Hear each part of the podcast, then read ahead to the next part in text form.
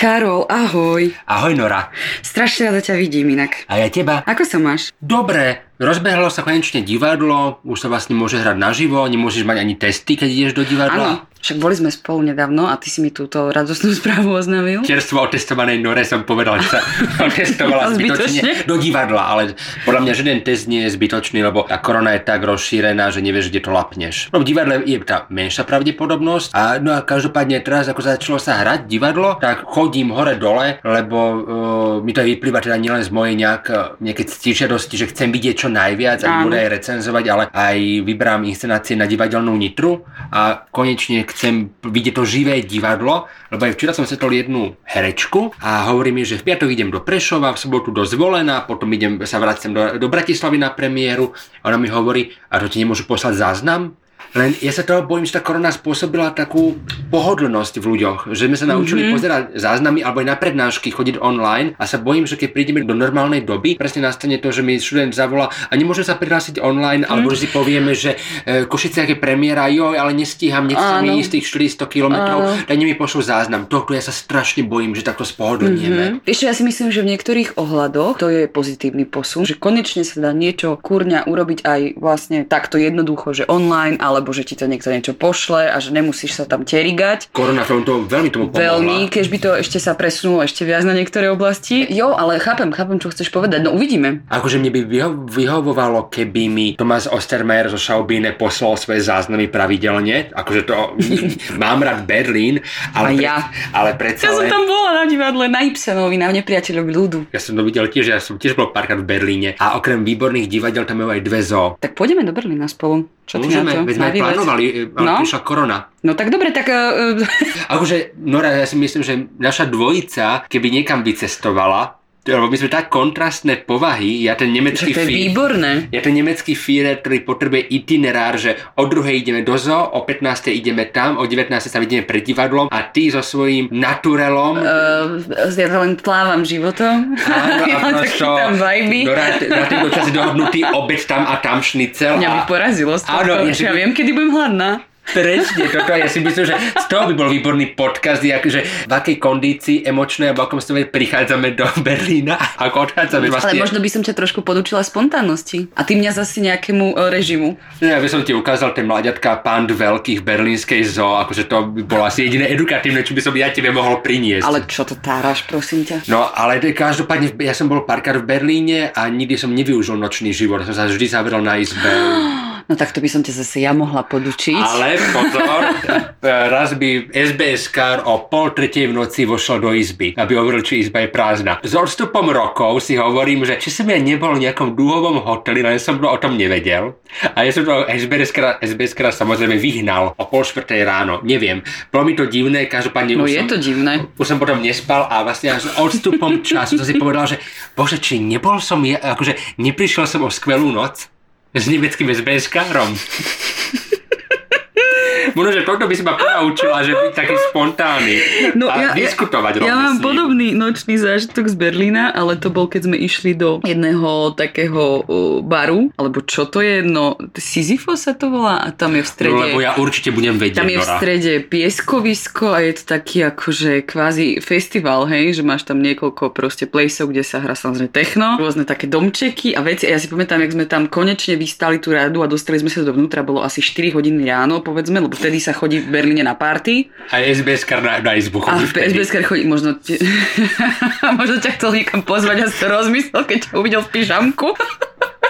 Nie, nie, nie, nie. nie? No a ja som tam vošla a pamätám si, prvé, čo som uvidela, bol typek, ktorý mal implantáty rohov. OK. Uú, kde to som? Ale bol to mega. Bol to mega. Len som bola už príliš unavená a len tak som tam ležala na tom piesku a všetci pažili a vonka chápeš svetlo, proste 8 hodín ráno a ľudia pažia proste na techno. Pohode, že 2 dní, 3 dní, že ideš v piatok na party a prídeš domov v útorok. Každopádne ja o takej 7, niekde pol 7 ráno vstávam a idem do nejakého iného mesta, neviem, do Magdeburgu z Berlína alebo do Hamburgu, Hanoveru, do zoo. Dobre. Takže ty, keď vlastne len začínaš pažiť, tak Kajko ide na vlak do Ale to ja zoo. nehovorím, že to takto dávam, akože ja pažím tak do 4. do 5. ale berlínsky, berlínsky level nedávam. Inak raz som si vlastne Že- uvedomil, no. že my sme vlastne spolu nikdy ne- nepažili. No a vidíš to, Karol. Možno, že to mi zachránilo život zatiaľ, lebo ja si predstaviť o 4. ráno techno. Ja, a možno techno. ti to zmení život. No, No, Víš, také trička, techno mi zmenilo život, tak potom ti ho kúpim. Ak sa to naozaj stane. ja nemám rada techno napríklad, ale proste Ja why not? nie, dokonca- Ale tak Berlín je bez to techna. Uh, ja viem, preto Berlín moc nemusím, ja mám rád také tie staršie mesta, tie historické, mm, Norimberg, mm-hmm. Stuttgart, Karlsruhe, Frankfurt. Norimberg tak ma občas volajú zo srandy. Teba? Akože Nora, Norimberg. Ja, je, že si taká stredoveká. Tak vieš, keď už máme parlament e, myslov v stredoveku a teraz Bratislavčania protestujú proti zrušeniu dinoparku v Bratislavskej zoo, čo ja veľmi podporujem to zrušenie dinoparku, tak si hovorím, že zoo je v Jure a Kriede a parlament je v stredoveku, že postupne možno, že prídeme do renesancie.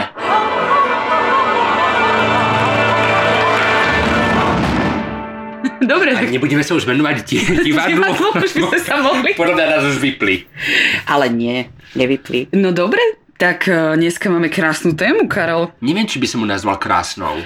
No tak je taká smutno smiešná, ale krásna je, lebo je bohatá a je krásna v tom, že sa o nej veľmi rada budem rozprávať. Máme tému, ktorá sa volá Herec očami Slováka. Ja sama, keď som študovala herectvo na strednej škole, tak eh, tie reakcie, ktoré som zažívala počas obdobia ako žena študujúca herectvo, zhrnula by som ich do jednej reakcie, do jedného slova dokonca. Študuješ čo? Herectvo. Á, takže herečka. Prosím vás, ja chcem, aby toto bolo zaznamenané v nejakom vesmíre.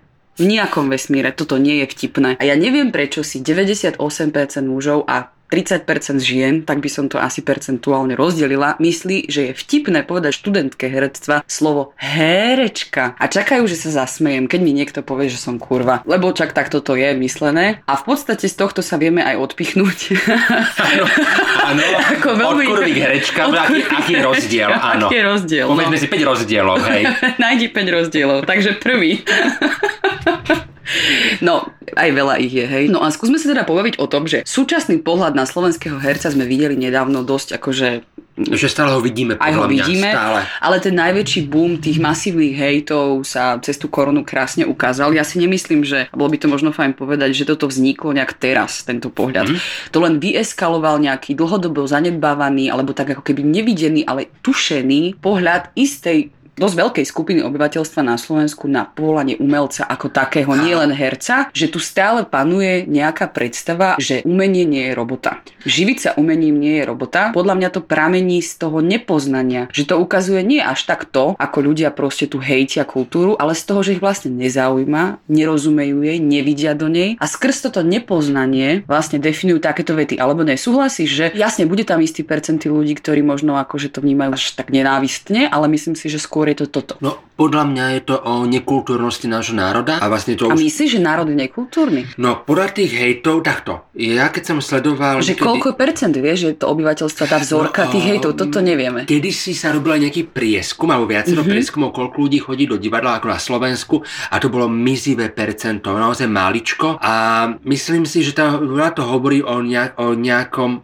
zakorenenom význame herca pre spoločnosť, že kto je to slovenský herec, že aké má postavenie v spoločnosti, mm-hmm. ak to tá naozaj nafokusujeme výhradne na hercov, tak si myslím, že to je naozaj veľký problém, že z akých historických konotácií v súvislosti my vychádzame. Takže, a to naozaj to vyeskalovalo teraz počas prvej vlny pandémie, lebo naozaj gastro, turizmus a kultúru to naozaj zasiahlo najviac. Kultúru úplne najviac, pretože bola prvá odstavená a posledná bude uvoľnená skutočne. Áno, a na rozdiel od okolitých štátov, a naozaj pandémie sa týka celého sveta, nielen Slovenska, takže to nie je iba náš problém a preto vlastne môžeme porovnať, ako mm-hmm. sa rieši kultúrna otázka a otázka kreatívnej kultúry v okolí mm-hmm. a vidíme, že aké milióny, miliardy prichádzajú do kultúry na podporu umelcov, nielen divadla samozrejme, ale celkovo umelcov, že ten štát alebo tá krajina si uvedomuje uvedomuje význam, postavenie a nevyhnutnosť naozaj to, toho kreatívneho priemyslu.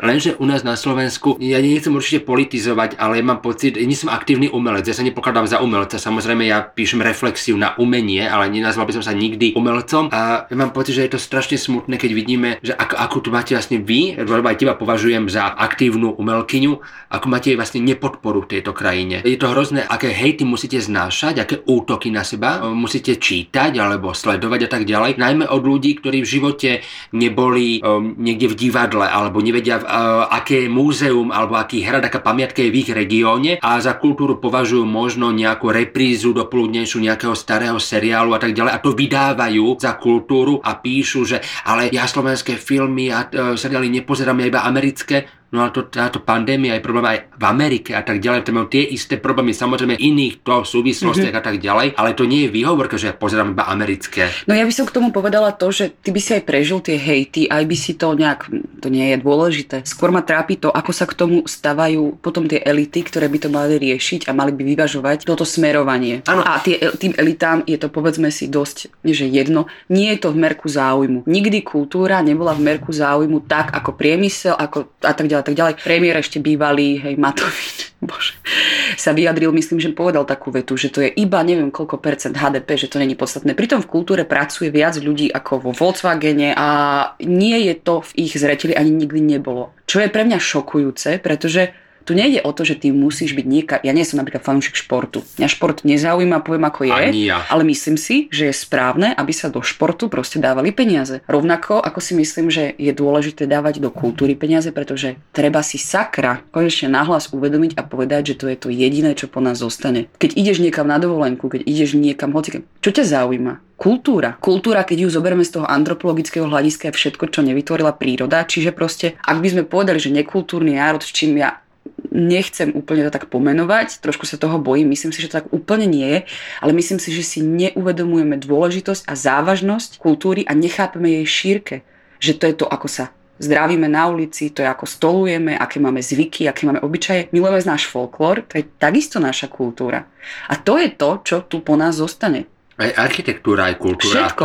A, hej, a umenie je všade. Že proste toto mňa strašne štve, ako vlastne tá nevzdelanosť tej väčšinovej spoločnosti je obrovská v tom, že si neuvedomujú, že umelec je ten človek, ktorý navrhol to tričko, čo má ten človek na sebe. Že to je ten človek, ktorý dizajnoval proste ten jeho nábytok, ktorý má doma, ten obal tej veci, ktorú si kúpi, musel tam niekto urobiť. Že toto všetko patrí proste pod kreatívny priemysel, pod nejakú kultúru. Hej, že to umenie je obrovsky široké. No veď to si ľudia neuvedomujú, no. že to, tá kultúra alebo to umenie nie je iba ten spevák, ten herec, e, ten maliar, ten sochár, ten, neviem, spisovateľ, ale to je aj zvukár, osvetľovač, garderobier. Grafik. Všetko vlastne dokolo, že to, tá kultúra to je naozaj taká reťaz Naozaj, Obrovská reťaz, no. Alebo vrchol ľadovca, že áno, my na vrchole toho ľadovca vidíme nejakú populárnu speváčku. A to je ďalšia vec tam A už, potom no. sa to ide ďalej to crew, ktoré vlastne mm. o, um, naozaj osvetľovača, manažéra a tak ďalej, že to všetko všetkým súvisí a to postupne sa vlastne vďaka korone začalo rúcať. No a toto sú veci, ktoré sa určite prediskutovali aj na Facebooku, veľa ľudí o tom hovorilo, aj z kultúry a tak ďalej. Myslím, že už je to tým ľuďom, ktorí chcú o tom vedieť, ako to naozaj je známe, takže nemusíme to nejak akože hlboko. Mm. Ale čo by bolo možno ešte fajn povedať, že tu sa zamieňa umelec a celebrita. To je jeden obrovský to misunderstanding. Máš, to máš absolútny recht. Hej, že tu ľudia vlastne vnímajú veľa, hej, že celebrita rovná sa umelec. To vôbec nie je pravda. Tu existuje obrovská paleta umelcov, o ktorých absolútne nikto nič nevie a mňa najviac vlastne na tých eh, komentároch niekde, keď si prečítam, neštve ten hej, mňa štve, keď povedia, že ja nepoznám jediného umelca na Slovensku. A teraz hľadám ja v sebe, že koho je to chyba.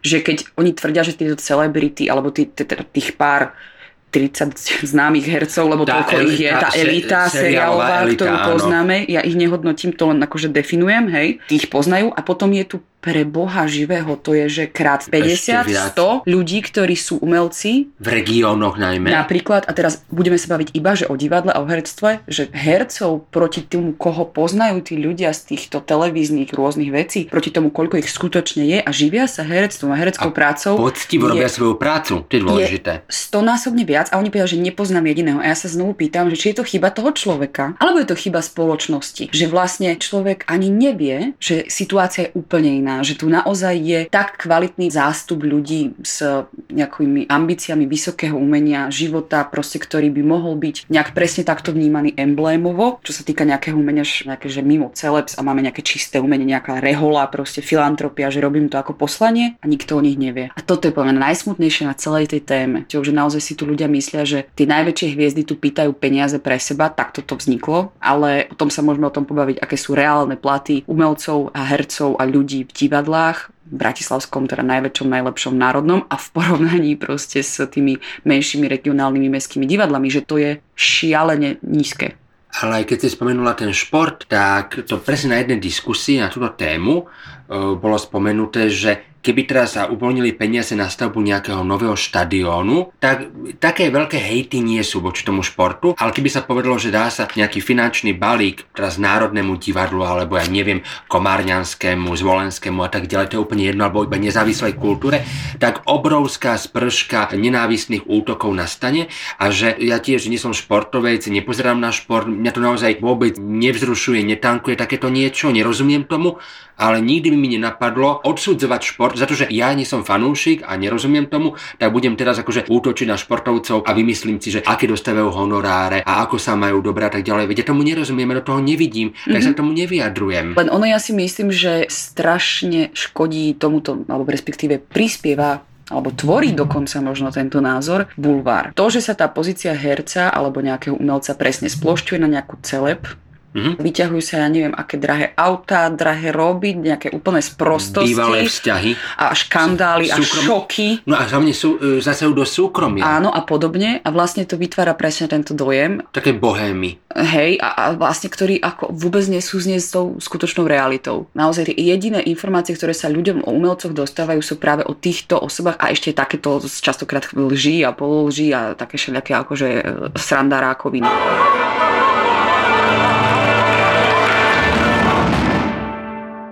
Zober si uh, Petra Sagana. Uh, Peter Sagan je jediný žijúci Slovák mimo prezidentov, ktorý sa dostal na slovenskú poštovú známku, lebo je také nejaké pravidlo, že vlastne sa tam nemôže stať žijúci Slovák. Jediný Sagan. A ja sa pýtam, že a prečo na, na, nemôže byť na známke potom, keď je tam Sagan, reprezentant, áno, ktorý šíri dobre meno Slovensku, ale prečo tam nemôže byť aj, neviem, Emilia Vašáriová, Boždra Turzanovová, lebo šport je masová záležitosť a každý to nejako sleduje, každý tomu povedzme fandi alebo podobne, ale divadlo, kultúra e, je úzko profilové, lebo aj ty si zober si speváčka, ale keby sa teraz malo hlasovať, že kto bude na známke a dajú nejakú anketu a bude tam Nora Ibsenová, Dara Rollins, Kristýna a ja neviem, neviem, um, ne, nenapadá Miro, Miro Jaroš, neviem. tak to vyhra Jaroš. Alebo Dara Rollins, vieš a... Ale nie, pre Boha, život. Ja by som sa hlavne v takej ankete nikdy neobjavila. Áno, ale vieš, že tam ide o tú popularitu. U mňa nikto nenominoval. Áno. Po, počkaj, ale že aj keď vyhrali naši hokejisti zlatú medailu, že to boli národní hrdinovia. Napríklad bola skvelá jedna herečka Eva Poláková a ona získala za film Smrti Žíka Engelchen cenu za najlepší ženský výkon vo vedľajšej úlohe v Los Alamos. Akože naozaj medzinárodný úspech, to bolo začiatok 60 rokov, diplom jej prišiel poštou a dozvedela sa to z rádia. Vieš, a ja sa pýtam, prečo nemôže byť Eva Poláková na známke, alebo kto pozná Evu, alebo skôr, môže byť už Eva Poláková na známke, alebo už naozaj ona zmrla v roku 73. Ale prečo nikto nepozná Evu Polákovú, ktorá bola jedna skvelá herečka, ktorá získala medzinárodné ocenenie medzinárodné uznanie, akože nie ako Sofia Loren, ale jej meno nikto nepozná.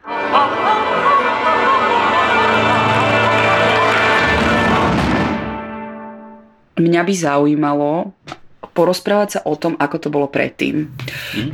Že je určite mýtus a blbosť si myslí, že to bolo lepšie. V podstate je to najlepšie, ako to kedy bolo. A napriek tomu je to strašné. Či? Neviem, ne, ne, neviem, či by som to nazval, že najlepšie, aké to bolo, lebo tam je podľa mňa najlepšie si uvedomiť porovnanie s českým kontextom. Musíme si povedať úprimne. E, Národné divadlo v Čechách, Pražské národné divadlo, vzniklo z iniciatívy ľudu. ľudu.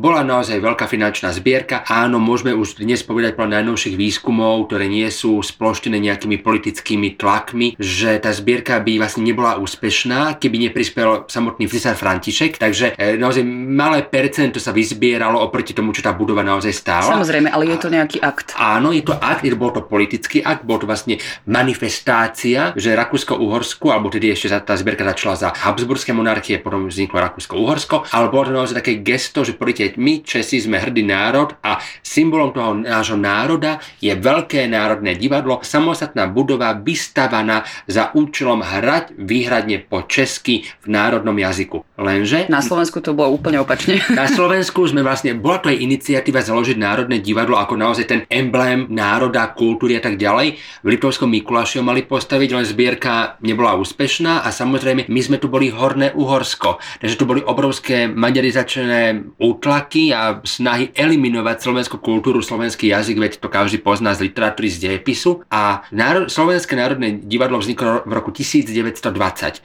A Čo je predvčerom? Áno, oproti iným kultúram, lebo ten ideál národných divadiel ako Národné divadlo ako reprezentant národa, teda národného Už jazyka. v romantizme, nie? To sú tie obrodzovacie. To, to, to, to súvisí, tie vlny boli všelijaké, ale prvé Národné divadlo je v roku 1767 v Hamburgu a teda existovalo iba 3 roky, ale vlastne povedzme tá prvá polovica 19. storočia, takže áno v romantizme a hlavne v krajinách, ktoré boli v područí väčšej krajiny, väčšej monarchie. To znamená, Ako snaha nejak sa seba reprezentovať a, a seba my, identifikovať no, a na, na kontinuitu národa, že my sme tu naozaj národ, ktorý má právo na samostatnosť. No a tam je ten rozdiel s tým Pražským národným divadlom, kde to iniciovalo ľud a ľud sa aj pozbieral hmm. na, na tú stavbu.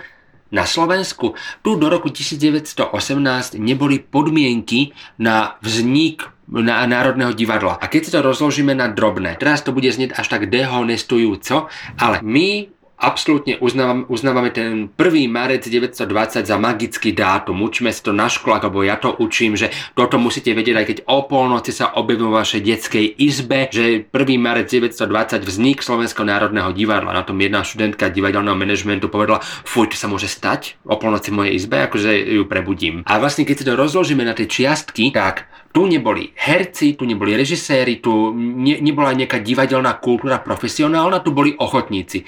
Lenže stať sa profesionálnym hercom bola hamba. Bola hamba, to bolo niečo nemorálne, to bola, zároveň to bolo neisté povolanie, lebo do roku 1920 tu nebolo žiadne profesionálne divadlo, kde by bola vlastne taká istota nejakého živobytia. Nebola tu žiadna škola, ktorá by ťa učila Napríklad, a pripravila na toto niečo, ale, ani si nevedel takej možnosti, hej? Akože... Uh, takto, v Čechách bolo Pražské konzervatórium, ono už vzniklo za Napoleon napoleonských vojen, ale bolo výhradne hudobné.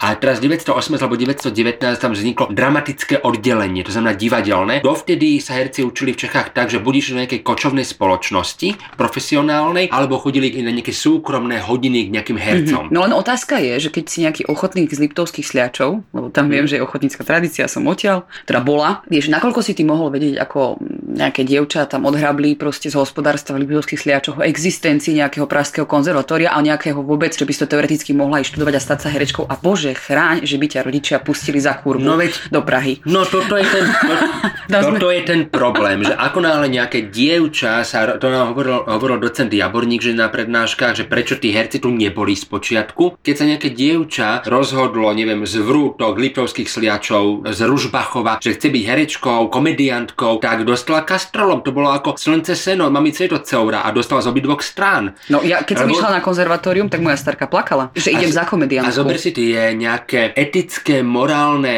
kánony, ktoré tu žili v takom puritánskom Slovensku, ktoré nekultúrne, lebo naozaj poznali tí Slováci akurát nejaké ochotnícke súbory a hrať v ochotníckom divadle, veď to je tak pre zábavu, to je mm-hmm, amatérske, mm-hmm. ale zrazu stať sa profesionálom, tak to bolo veľmi komplikované. A teraz k tomu národnému, že vlastne tu, keď Vávro Šrobár, minister pre správu Slovenska, povedal, že musí byť na Slovensku Slovenské národné divadlo, lebo je to znak kultúrnosti, náro, e, nejakej identifikácie národa, tak vlastne nemal kde hrať, tu vlastne ne, nemohla, neboli peniaze na stavbu nejakého nemal divadla. Kto hrať, nemal kto hrať. A nebolo režiro, pre koho.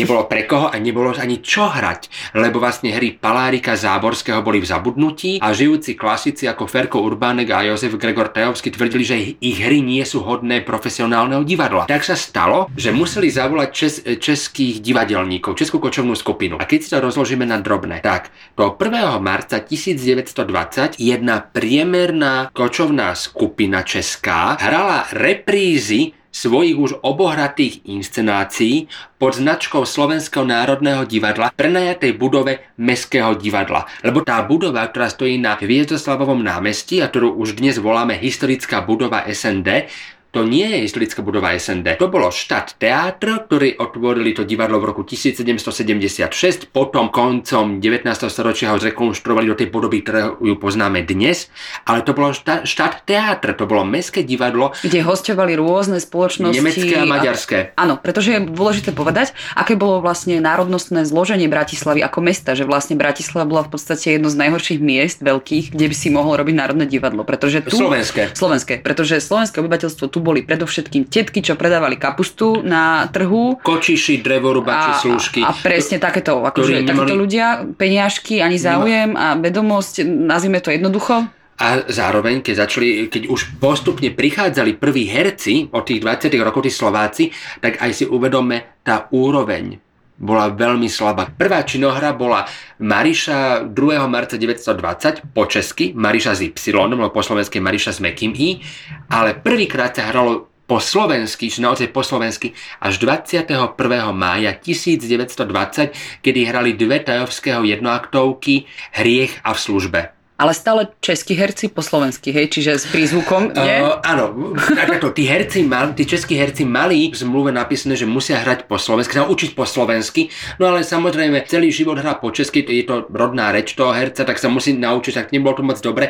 Už tu boli nejakí slovenskí herci, uh, keď napríklad povie meno Lenka Kozlíková, to už nikto netuší, ani ja som ešte pred pár rokmi netušil to až... Ja netuším. Vďaka najnovším výskumom sa vlastne zistilo, že už tu bola v 20. roku taká Slovenka, ktorá sa sa volala Lenka Kozlíková, ale v tom divadle hrala malé úlohy a asi po dvoch, troch rokoch odišla z toho divadla, tak sa nejako nepresadila. A keď my hovoríme o prvej petici Slovákov, nie je to úplne pravdivé, že prvá petica, ale bolo to 5 hercov, ktorí v tom divadle napriek hrozným provizorným podmienkam vydržali a naozaj vytvorili tú kontinuitu generačnú. A to bol Janko Borodáč, jeho manželka Olga Borodáčová Orságová, Gašpar Arbet, Jozef Kelo, Andrej Bagar a potom neskôr prišla Hanna Meličková. Áno, pretože tu vznikla taká iniciatíva, volala sa, že Marška, tak je? Áno, to bola kočovná skupina popri Národnom divadle, zrazu Národné divadlo malo ako keby dva činoherné súbory, jeden čo hral v Bratislave a sem tam hostoval v Košiciach a potom tým, že to je Národné divadlo, malo by slúžiť národu a šíriť tú národnú kultúru, keď v tomto prípade Československu, tak e, táto skupina cestovala po Slovensku od Košic Košic, Prešova, cez tie slovenské mesta, že do Komárna, Nových zamkov ne, radšej nešli. Lenže hrali v hrozných provizorných podmienkach, to divadlo naozaj, to bolo skôr také amatérske divadlo a vlastne neboli, na, neboli peniaze, neboli groše, takže oni mali veľký plán, že prejdú od Košic, Prešova až do Bratislavy, no ale skrachovali v Trenčanských tepliciach, že ani do Bratislavy nedošli.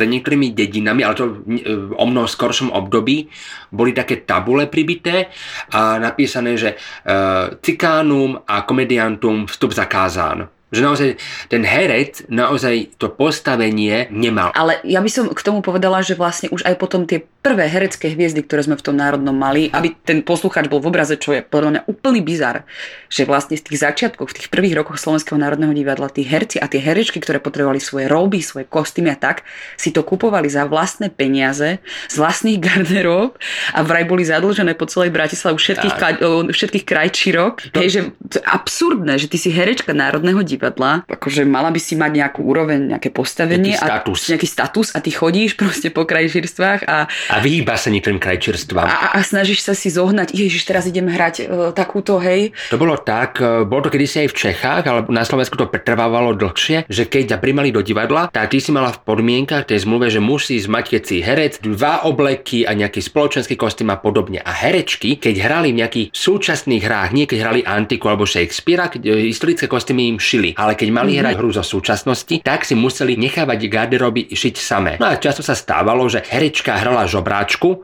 no ale chcela sa ukázať v pekných šatách, tak vôbec to vlastne nekorešpondovalo s tým, čo hrá, že hrala žobráčku v krajších šatách ako kolegyňa, čo hrala nejakú paniu, nejakú malomešťačku a podobne, a nejakú aristokratku. Ale naozaj Hanna Meličková a Olga Borodačová Orságová, naše také prvé dve divy herecké, naozaj boli zadlžené po celej Bratislave. Že dnes už to je absurdné, ale Absurdné je aj to, že keď si povieme, že bežne za sezónu činohra SND mala aj 30-40 premiér, z toho každá inscenácia mala jednu až 5 repríz, ak nejaká komédia, detektívka mala, že 12 repríz, tak to už bol ako dnes 100 repríz, to už bol kasový no, pretože úspech. už sa vyčerpal potenciál diváctva. Áno, diváci nechodili. Plus sa neskúšalo, lebo na to nebol čas, neboli na no, to priestory, nejaký fundus, bol takisto, hej, veľmi na tom zle. No oni napríklad, keď dostali za úlohu naskúšať nejakú rozprávku, tak dostali 2 dní. Skúšobný proces za 2 dní. Yes. Bežne sa skúšalo 7 až 10 dní, čo teraz herec naozaj má možnosť 2 mesiace skúšať, vlastne tvoriť, postupne mm-hmm. prichádzať, mm-hmm. tvoriť tú inscenáciu, tak to boli rýchlo rýchlo, kvasené inscenácie. Preto mnohí títo herci z tej zakladateľskej generácie mali v sklonku života hrozné problémy s pamäťou, lebo za mladosti tá pamäť bola enormne vyčerpávaná. Keď si to berie, že Hamleta preklade Hviezdoslava, to za tri,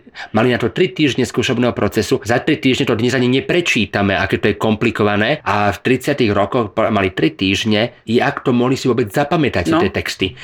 A mali dve, tri reprízy. No a zase sme tam, kde sme boli na začiatku. Peniaze. Proste každý, povedzme to úplne jednoducho, na to národné, čo sa týka nejakých financií, adekvátnych sral, Dokonca vieme aj o tragických momentoch, však samovražda. A Oskara nedbala napríklad. Kvôli, kvôli financiám. To by... Re, mnohí rejiteľia skončili samovraždou. Pretože proste nedokázali finančne ukočirovať e, to je vlastne dôležité povedať, že Národné divadlo, na Slovenské národné divadlo nebolo štátne. To bol súkromný podnik, založený na družstevnom základe, na subvenciách. Čo inak tiež úplný bizar. Áno, dnes na Slovenské národné divadlo, keďže to je štátna inštitúcia, môže zrušiť len... Uh, uh, dnes... Karol, počkaj, my skončíme ten podcast a ja budem mať zničené kvety. Nekop mi do tej alokácie. Už som kopol viackrát? Mm-hmm. Áno, jež, pardon. Bizarné je to, že vlastne Slovenské národné divadlo dnes by mohlo e, zrušiť len parlament alebo vláda, alebo naozaj by to muselo byť nejaké takéto rozhodnutie z vrchu, čo sa asi nestane, ale naozaj do roku 39 divadlo nepatrilo pod ministerstvo, štátne bolo, sa stalo až po vojne. Niekedy naozaj boli tie finančné dlhy také, že rozlo, že ďalšiu sezónu už Slovenské národné divadlo nebude hrať, teda nebude existovať. A pardon, ešte chcem povedať, že to nie je o tom, keď si spomíname našich prvých veľkých hercov, že krajčíri museli byť šťastní, že ale veď robím e, kostým pre pani Meličkovu. Nie, tí herci si budovali ten status veľmi postupne a môžeme povedať, že aj za slovenského štátu už začalo sa, že áno, herec je niekto. Ale dovtedy vôbec nejaká mienka o hercovi nebola vôbec valná a ja som raz narazil na jeden článoček o Hane Meličkovej, taký veľmi rozčulený, že ako si môže dovoliť herečka Národného divadla Hanna Meličková fajčiť pred budovou divadla. Dnes mi ukáže herečku, ktorá nefajčí prosto, alebo že to je ni- nič neobvykle, že žena, ktorá nefajčí. Ale ty si zároveň hovoril, že jej povedali, že nemoderná žena. Nie, to bola Olga Borodáčová. Aha, tá bola zase nemoderná žena, lebo núkala uh, pánu Slivovicou a nie cigaretkou. Áno.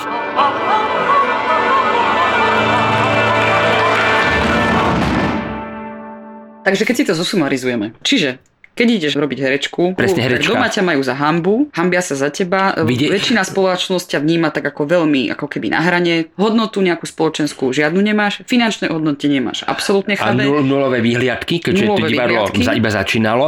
Plus kedykoľvek to vlastne môžu zavrieť, zrušiť, skončiť Áno. Ešte sa zadlhuješ, lebo vlastne ty chceš akože priniesť do divadla si vlastný kostým a tak ďalej, a tak ďalej, a tak ďalej. Musíš doniesť. What the fuck? Áno. Čiže finálne filantropia, že... Doslova, to bolo poslanie. Ty to brali ako ale poslanie. Ale to dodnes tak trochu stále tak. Povedzme si, aké sú platy v divadlách. No, ja len poviem ešte takú historickú kuriozitu, že hovoríme tu o herečkách, ale s tými hercami to bolo podobne.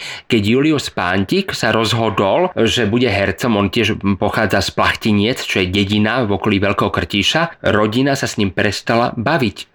Jemu normálne Národné divadlo ako študentovi Hudobnej a dramatické akadémie pre Slovensko vybavilo štipendium, aby on vôbec mohol prežiť, lebo rodina s ním absolútne rozviazala kontakty a až potom, keď už bol v divadle a hrával a pozvali na prvé premiéry, až vtedy sa opäť s ním začali akože komunikovať. Že to boli takéto vžité stereotypné predstavy to porovnanie s Čechmi, že to postavenie herca v Čechách, že je úplne iné, tam protagonisti tých súborov, alebo hlavne toho Národného divadla, neskôr Vinohradského divadla, to boli mienkotvorné osobnosti.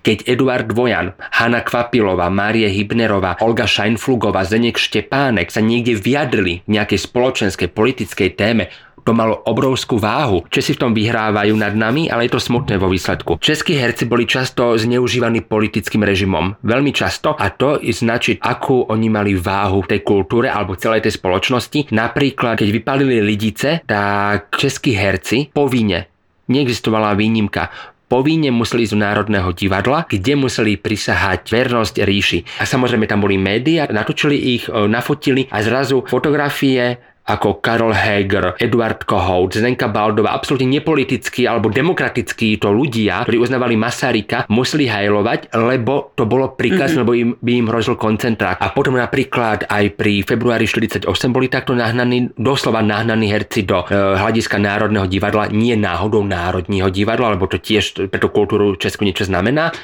ale najsmutnejšie bolo okrem tejto Heidrichiády rok 1977, kedy bola Anticharta, kedy naozaj tie veľké české osobnosti, už mená, ktoré asi aj poslucháči budú tak lepšie poznať, tam bol Jan Verých, Jana Medžická, Jiži Sovák a boli všetci doslova prinútení ísť do toho Národního divadla a podpísať tú Antichartu. Keď je tá diskusia, či vedeli, že to podpisujú, nepodpisujú a tak ďalej. A bolo to vysielané a keď si tie zábery pozrieme na YouTube, to je, tak oni tam sedia ako na pohrebe úplne kamenné tváre, vidieť to znechutenie, ale prosto ten politický režim si veľmi dobre uvedomoval, že keď tí diváci vidia hercov, tak to bude niečo znamená pre tých divákov, lebo to sú naozaj mm. veľmi silné a mienkotvorné osobnosti. U nás na Slovensku do až do takejto miery, ďaká Bohu, herci neboli zneužívaní, ale nemali herci taký vplyv. Mňa strašne mrzí, keď označujú hercov, ktorí pracovali, tvorili za socializmu, za normalizačných umelcov a zabávačov, čo mi príde strašná dehonestácia, lebo proste ty nevyberáš poznáš, kedy žiješ, kedy tvoríš a naozaj kto pomohol Nežnej revolúcii? Kto? Herci.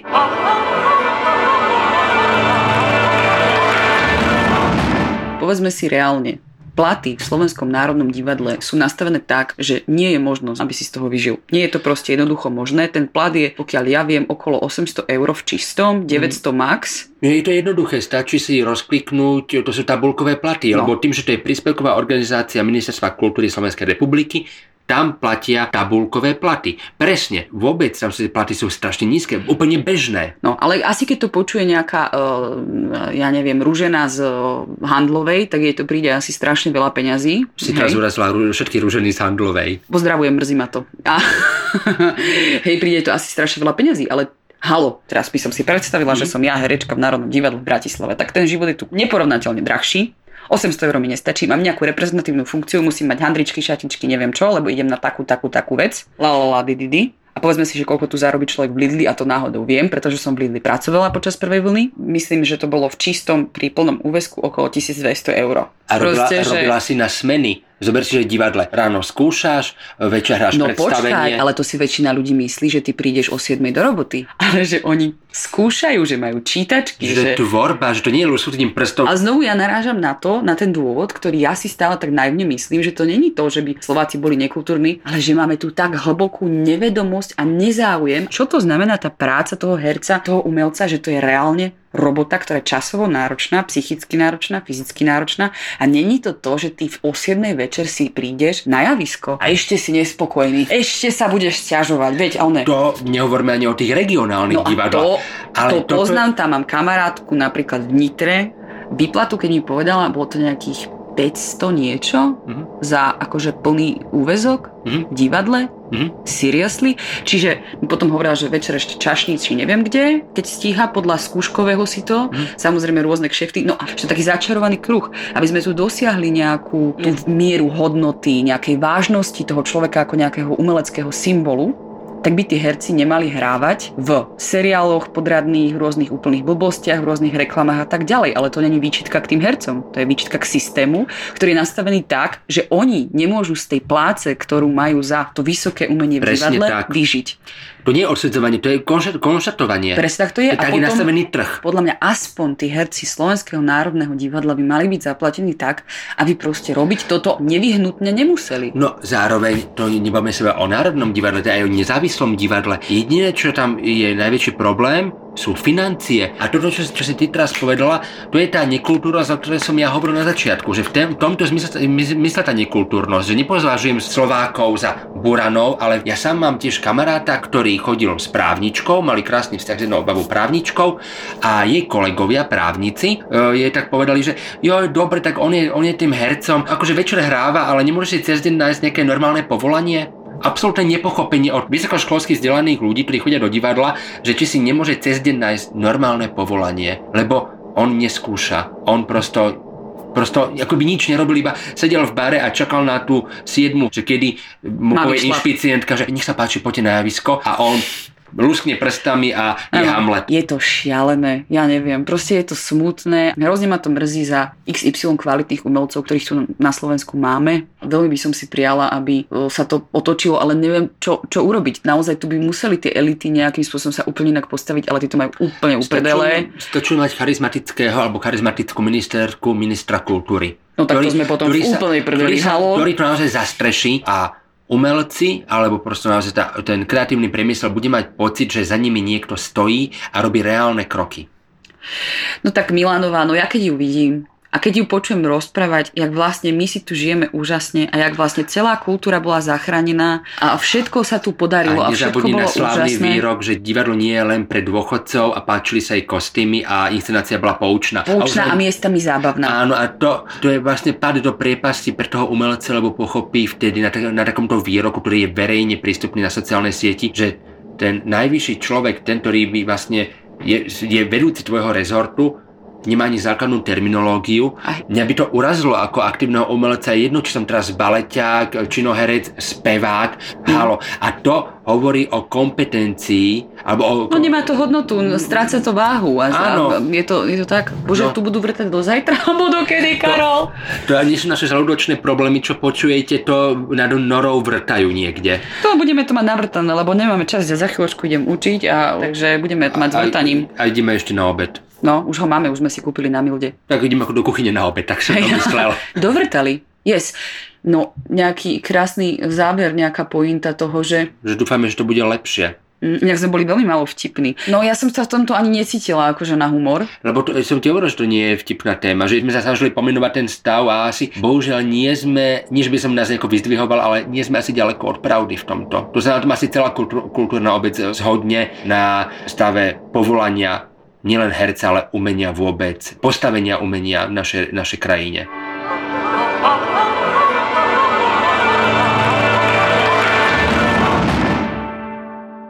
No dobre, tak ideme skončiť túto smutnú tému no. niečím veselým. A neviem, čím uh, rozmýšľam, že čo také veselé by sme mohli povedať. Ty že... máš bravčové meso v placke? Nie, ja mám niečo veselé. Takže môj obed, nie že ako to bola nie, nie, nejaká moja animozita telesná, že mám bravčové meso v placke, že na budúce to bude také laškovné, žoviálne, také povedzme pikantné, klebetné, lebo budeme hovoriť o divách, kto je diva, čo je diva, čo je to byť divou. Čo je to byť pseudodivou? Áno, že máme na Slovensku veľa pseudodiv, ktoré si mysleli, že sú divy a my to presne charakterizujeme, kto je diva, čo je to byť divo, e, že divou sa musíš narodiť, nie sa s ňou stať a budeme spomínať naše obľúbené, milované, no milované, teda Lida Bárová nie je naozaj milovaná, ale poviem čo to klebietky o Lide Bárovej, o Adine Mandlovej a o takej monože zabudnutej herečke, alebo bola to prvá česká celebrita, ktorá naozaj diktovala módu celej Prahe a to bola Andula Sedláčková. No a budeme sa baviť veľa o chlaste. O sexepíle, o milencoch. A určite spomenieme aj naše slovenské súčasné pseudodivy a divy. Áno, a porovnáme ich, že diva pseudodiva. Čo to je a prečo sa niektoré pseudodivy z Instagramov nemôžu rovnať skutočným divám. Alebo keby taká Adina Mandlová mala Instagram, dnes by to inak vyzeralo. Takže máte sa na čo tešiť. No dobre, ideme jesť? Áno. Ďakujem ti, Karol, krásne. Ja ďakujem, Nora, za krásnu debatu, aj keď takú skôr tragickú ako komickú, ale aj taký je život a také je divadlo. Aj smutná, aj veselá maska. Ó, no krásne. Niekto takým klíše, niekto môže zavrieť. Áno, klíše. Kli- milujem klíše, dávaj, dávaj. Ďakujeme. Papa.